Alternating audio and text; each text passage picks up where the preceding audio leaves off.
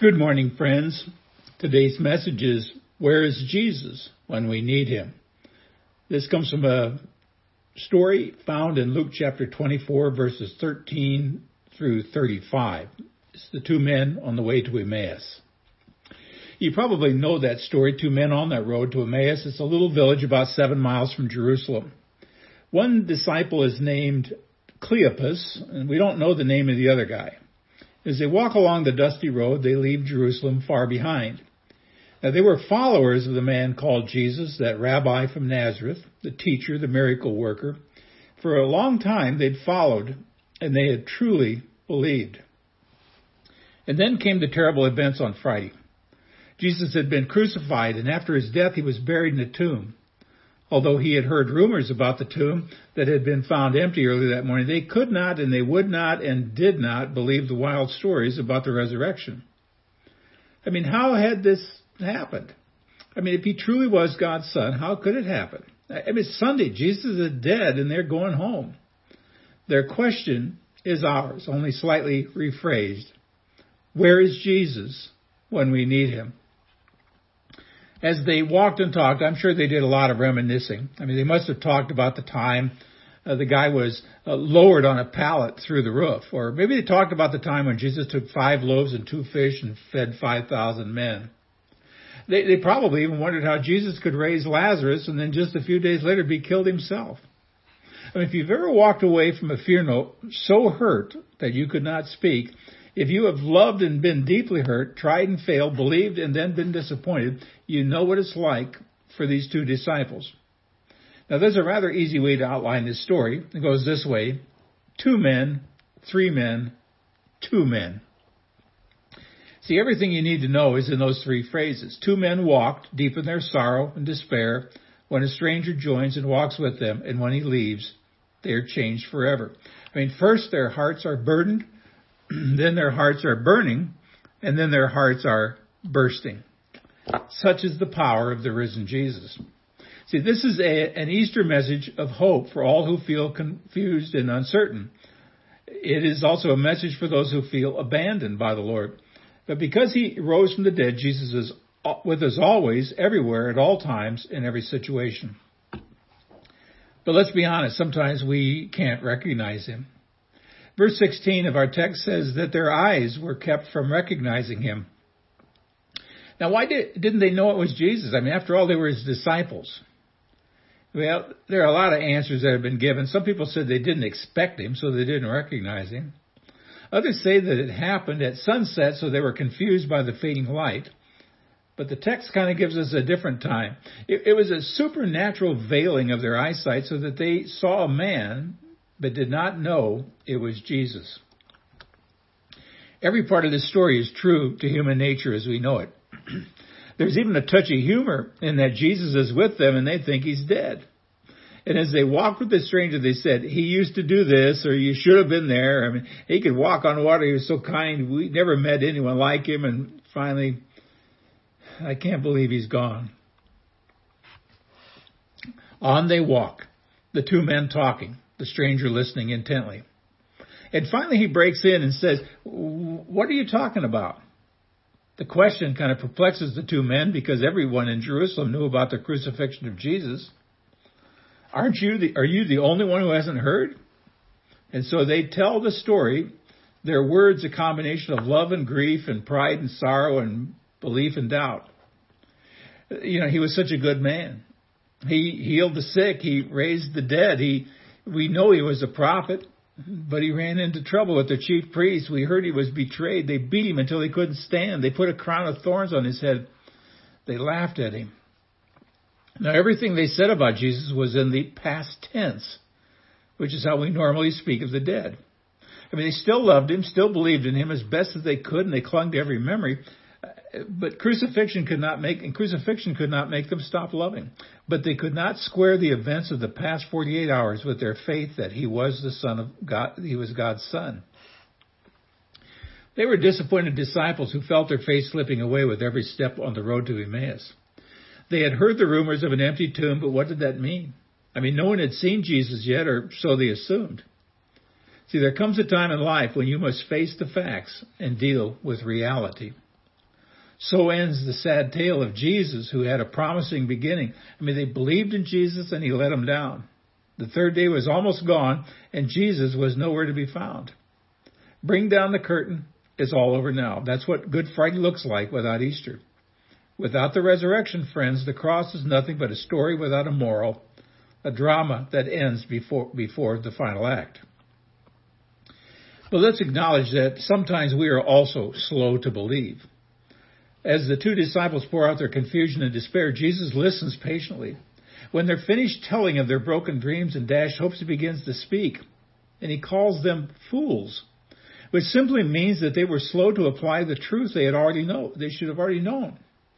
And, and he says that they are slow of heart to believe what the prophets had said.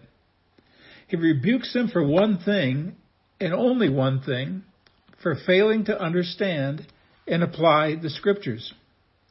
He didn't chew them out for leaving Jerusalem and walking back home. He doesn't criticize their doubt or condemn their confusion. All of that was perfectly understandable given the circumstances and the fragmentary information they received. But he tells them that they should have known, they should have believed what God had already said. And this leads to what we might call the very first Bible conference. He tells them plainly that it was necessary for Jesus to die and suffer, uh, suffer and die on the cross. What seemed like the ultimate miscarriage of justice turns out to be the Father's plan to glorify His Son. Jesus was no victim being led against his will to the cross. No one took his life. He laid it down. See, the cross was not an accident. It was part of God's plan from the beginning. That's why the prophets and the poets wrote about it. I mean, there are clues littered throughout the Old Testament that the Messiah would suffer and die and would enter his glory. Let me give you a few. Genesis 3, Genesis 22, 2 Samuel chapter 7, Psalm 16, Psalm 22, Psalm 69, Psalm 110, Psalm 118, Isaiah 7, Isaiah 9, Isaiah 53, Zechariah chapter 12, Zechariah 13, and Zechariah chapter 14.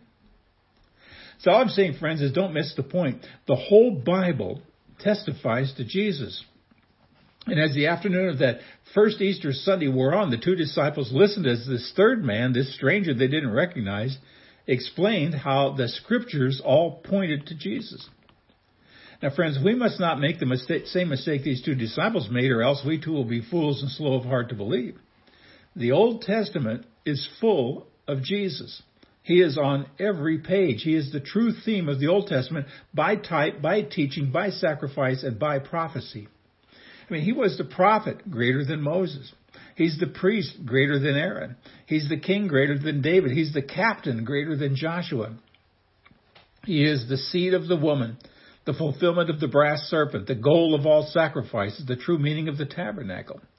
He's the kinsman redeemer, the scapegoat, the lamb that takes away the sins of the world. He's the great high priest who lives to intercede for us.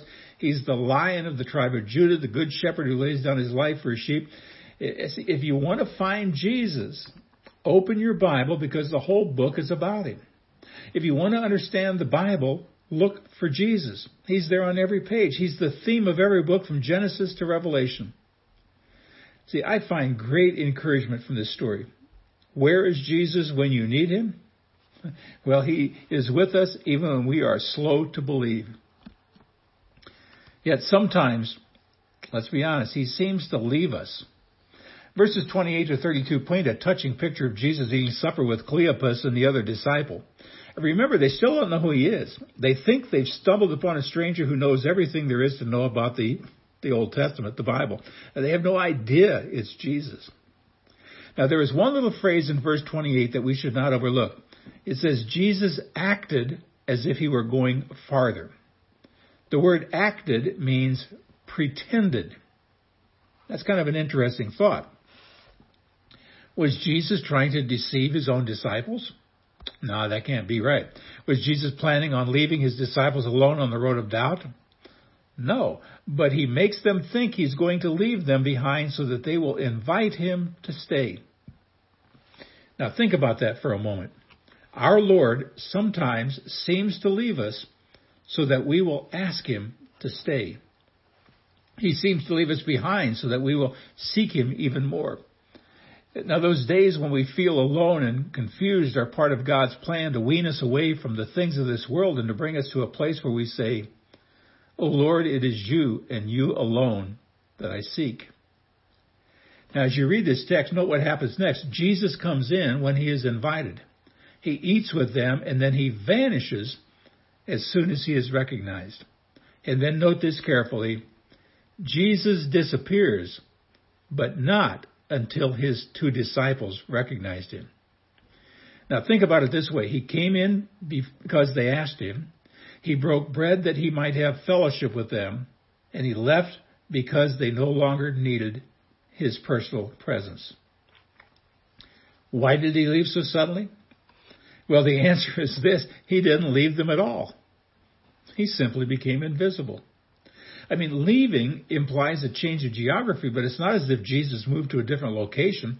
He appeared to them on the road, but their eyes were kept from recognizing him.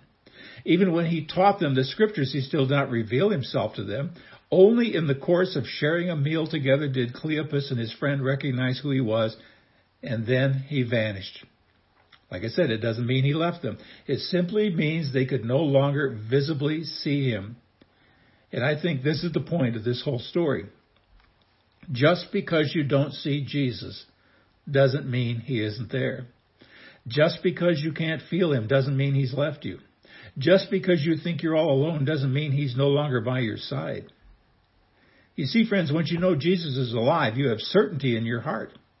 There's no need for him to stay any longer. He stays long enough for them to believe, but no longer. Now, there are times when we all say, Lord Jesus, it would be wonderful if you just stay a while longer. And the Lord answers back, You know, my child, I'm with you even though you think I'm gone. So, where is Jesus when we need him? Well, he's with us even though he seems to leave us. That's a profound insight of our text. Because Jesus is alive, he is with us even when we don't know it. He is with us when we think we are walking alone through the darkest valleys of life. And even when we have given up all hope, we discover that He was with us when we needed Him the most. You see, when you come to the conviction that Jesus is alive, everything changes. That's why the two disciples couldn't wait to get back to Jerusalem. Even though it was late in the evening, they had to go back and tell the others what they had heard and seen. And once you encounter Jesus, nothing will ever be the same again. See, friends, if Jesus is alive, there's no time to waste. If he's alive, everything we believe is true. If he's alive, then death has been defeated. If Jesus is alive, then heaven is more than a dream. If Jesus is alive, then our sins are already forgiven. If Jesus is alive, then all of his promises are true. And if he's alive, then we can never truly be alone again. Where's Jesus when we need him most? He is with us because he is risen from the dead. He is gone in terms of his physical presence on the earth, but he's more with us now than he was when he was here. Now, how do I know that's true? Because of the very last verse of Matthew's gospel.